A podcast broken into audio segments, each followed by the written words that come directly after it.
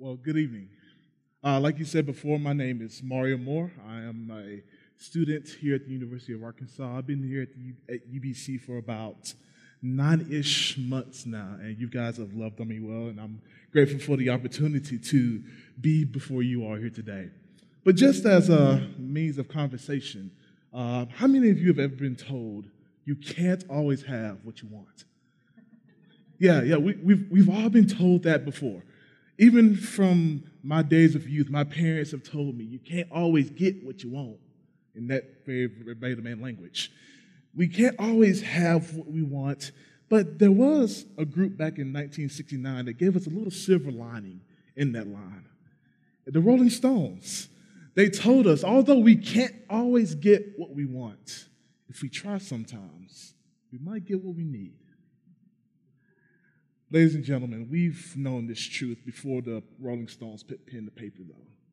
We've known that God, although He provides everything we need, even in Him, we can find more than what we want.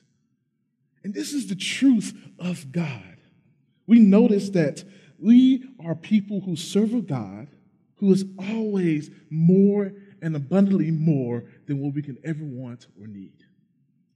But sometimes we forget that. And we are quick to turn on God. We are quick to forget that in Him we find everything we could ever want and need. And we notice that something similar happens with our friends, the Israelites, here today in our passage. And I could believe we find similar patterns with them. So if you would, turn to the back of your guide or come with me to Scripture, to Isaiah chapter 63 and verse 10 where it says, But they rebelled and grieved his Holy Spirit. Therefore, he turned to be their enemy and himself fought against them. Before we talk more about this passage, I want to go to God in prayer. Let's pray. Jesus, you are the true vine, and we are the branches. So we pray that we will abide in you and your word will abide in us. So that we will not wither and be thrown into a fire like dead branches. But Father, that we will abide in your love, that we will bear much fruit, so proving to be your disciples, and therefore glorifying God the Father. We praise you, we love you. In Christ's name we do pray. Amen. Well, some of you may even be familiar with our friends, the Israelites. You may have heard stories growing up about God's great power shown to, on the Israelites. There are many miraculous things that God has done for them. He has made a great nation out of them. He has brought them out of Egyptian bondage. He has led them through a great sea. He has defeated their enemies. He's turned the sky into a toaster and made bread fall from it. He's done uh, many good works for the Israelites. He's made water come from a rock. He's led them by a pillar of cloud by day and a pillar of fire by night. What a wonderful God the Israelites serve. But look at the headline which we get when we come to our passage today we agree with the, with the word that says they rebelled. Why? Why would they rebel against the one who has provided, protected, and prospered them all of their lives? Because the bread came out a little stale than they wanted it to? Because the air was a little bit dry going to the promised land? They figured that they must turn on this good God? They refused to be faithful to him. But I don't think it was just because they didn't get what they want. I don't think it was just things that made them turn on God. I am convinced that they did not remain faithful, they did not remain faithful to God because they didn't get something, but they remain they refused to remain faithful to God because they didn't get his sovereignty from him. They want to be sovereign. The Israelites want to be in control of everything. They want to get what they want when they want it, make it feel how they want. They want independent power, not dependent faith. And when they cannot have it, they rebel on God. And in return, God must make himself an enemy to them. God the Father makes himself an enemy to the Israelites because they grieved his Holy Spirit through their rebellion. And children of God, the same goes for us here today. God the Father will make himself an enemy to us when we grieve his Holy Spirit by refusing to remain faithful to him. And it's a dangerous place to be in opposition to God. It is dangerous to stand in the opposite corner of the one who is truly sovereign. We are made dependent on him. There's nothing wrong with being dependent on God. There's no shame in being dependent on God. We should live in the freedom that is found in the salvation of our Lord and Savior Jesus Christ. But we cannot keep ourselves from stumbling here on earth, nor can we present ourselves blameless before this true and perfect God. Yes, we may have our own good intentions, or if we were sovereign, we can make everyone not sick, or we can handle all of our financial problems, or we can look in the future and see what's coming down the line and be prepared for it. Yes, these may be good things, but I guarantee you that it is much better just to depend on God. I am sure of this. So I encourage you all. How do we revive our faith? How do we put our faith, how, as Proverbs 3 5 says, how we trust in the Lord with all of our heart and lean not on our own understanding, but in all of our ways acknowledge Him, knowing that He will direct our paths? Well, I think a great way to do that is through our prayer. Prayer is constantly a great way where we can heighten and depend and increase our faith in God the Father. Rise in the morning confessing that today, Lord, I need you. Go to work confessing, Lord, I need help engaging with my coworkers. Pray for boldness to share with people you come in contact with, whether it's at a coffee shop or whether it's on the side of the street.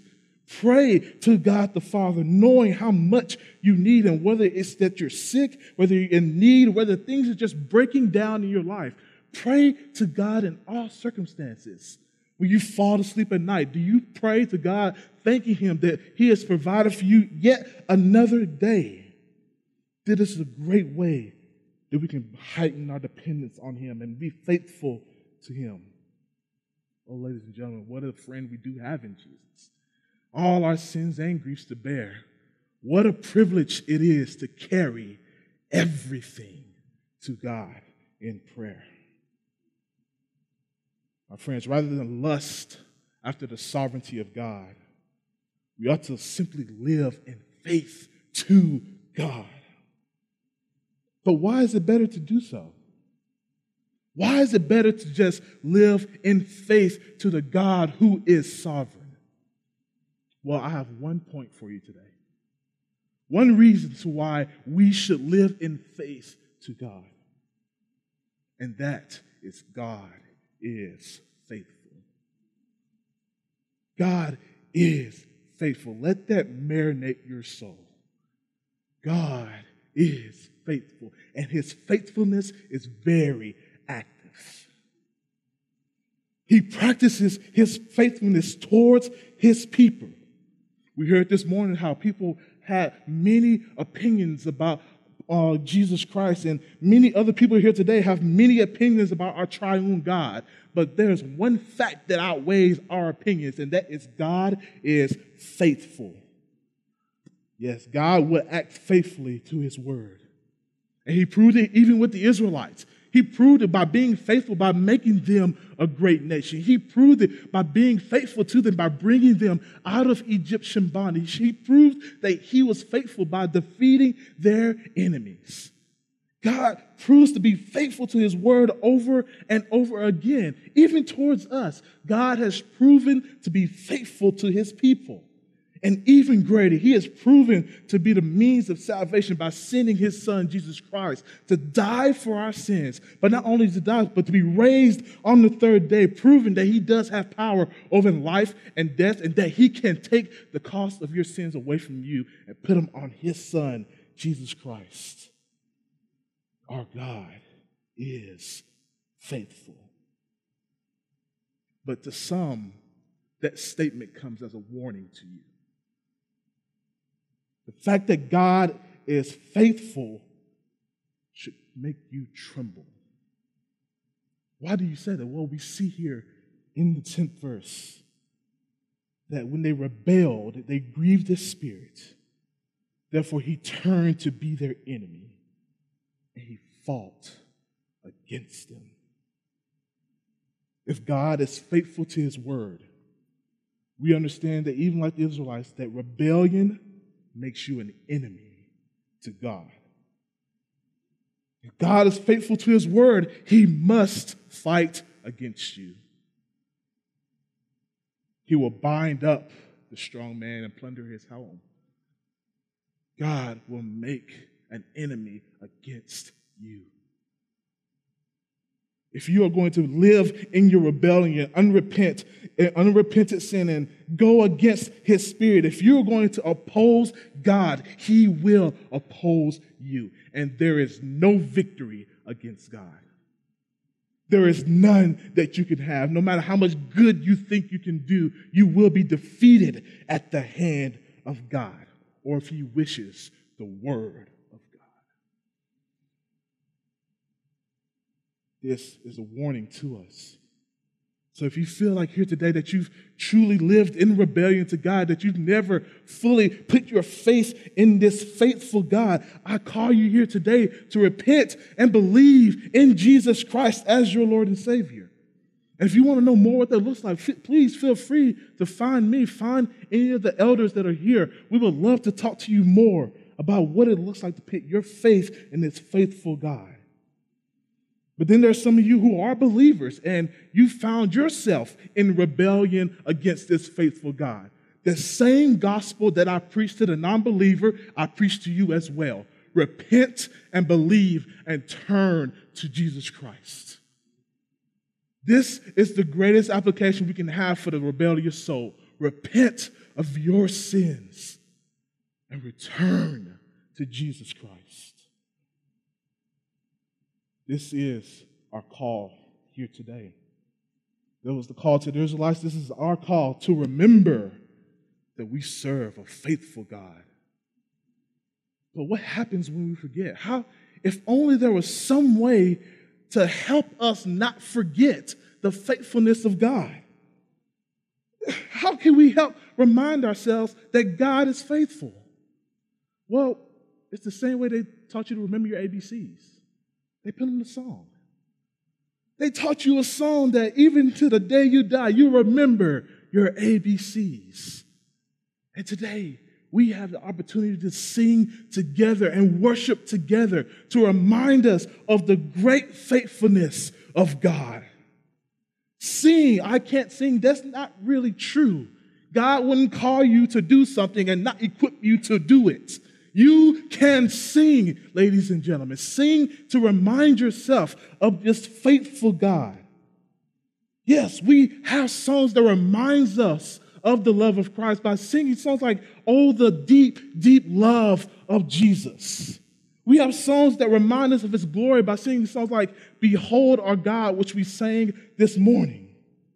We have songs to remind us of, of his sovereignty, which we learned. We were probably about five or six years old when that wonderful Sunday school teacher taught us that he has the whole world in his hands.